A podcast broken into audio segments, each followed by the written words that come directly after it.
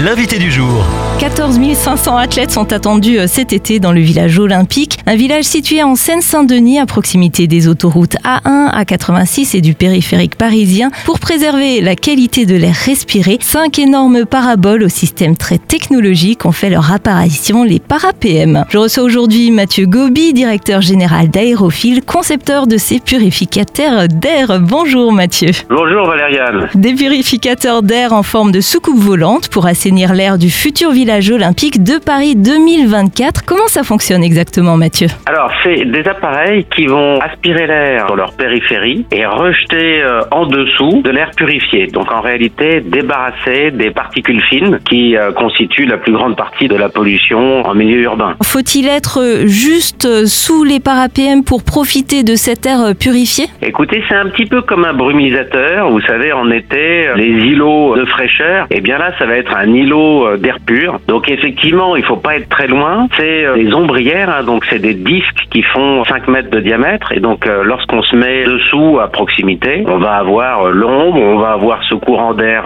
frais et en plus de l'air propre à respirer. Donc l'idée effectivement, c'est de faire de cette place un endroit où il fait bon vivre et où il fait bon respirer, en sachant que ça ne fonctionnera pas en permanence évidemment. L'idée c'est de les activer comme des brumisateurs au moment où on en a besoin, là où on en a besoin. Donc en fait, on va les faire fonctionner quand il y a des alertes de pollution et quand il y a du monde sur la place, à proximité, pour bénéficier de l'air euh, pur qu'on va générer. Plusieurs années de recherche et d'expérience ont été nécessaires pour mettre au point cette euh, technologie innovante. A-t-elle déjà fait ses preuves, Mathieu? Oui, oui, oui, oui. Ça faisait partie de l'appel d'offres de Solideo qui nous a acheté ces appareils pour euh, le village olympique. Il fallait faire la preuve du fonctionnement, donc de l'efficacité intrinsèque des appareils. C'est une technologie très particulière où il n'y a pas de filtre mécanique, donc l'air traverse l'appareil et on collecte juste les particules fines au moyen d'un champ électrique. Le très gros avantage de cette technologie, c'est qu'on peut avoir des gros débits en consommant très peu d'électricité. Donc on est frugal en énergie, ça c'est évidemment très important pour l'environnement. Et ensuite, c'est très efficace puisqu'on collecte 95% des particules fines et même les plus petites. Les plus petites se font attraper par le champ électrique alors que dans un filtre, elles ont tendance à passer. Or, les études sanitaires montrent que c'est les particules les plus petites qui sont les plus dangereuses. Donc on est sur un appareil innovant qui fonctionne en lui-même et qui a aussi fait ses preuves sur un site pilote. On a déployé 10 appareils dans une cour d'école à Paris dans le 9e arrondissement et on a montré qu'on abat la pollution suivant la distance à laquelle on se trouve entre 30 et 50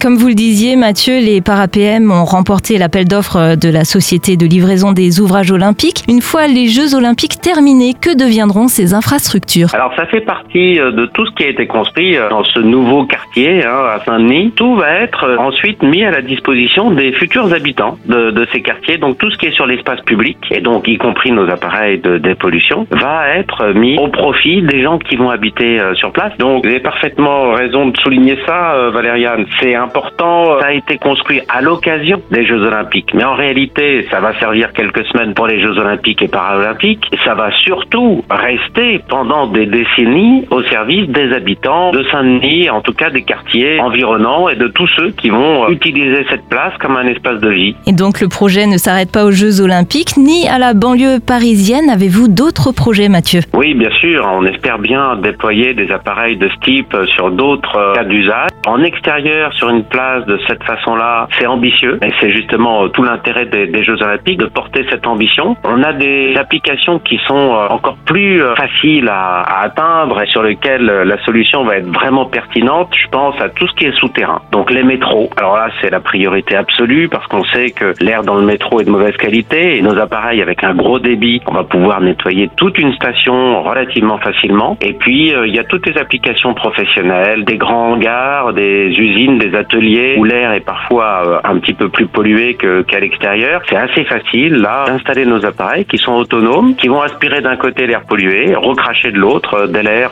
propre. Merci beaucoup Mathieu pour toutes ces informations. Pour plus de détails, est-ce que vous pouvez nous rappeler euh, le site d'Aérophile Oui, vous pouvez aller voir euh, www.parapm.org. Merci beaucoup Mathieu Gobi d'avoir été mon invité aujourd'hui. Je vous en prie, merci à vous. Au revoir. Retrouvez ce rendez-vous en podcast sur farfm.com slash replay.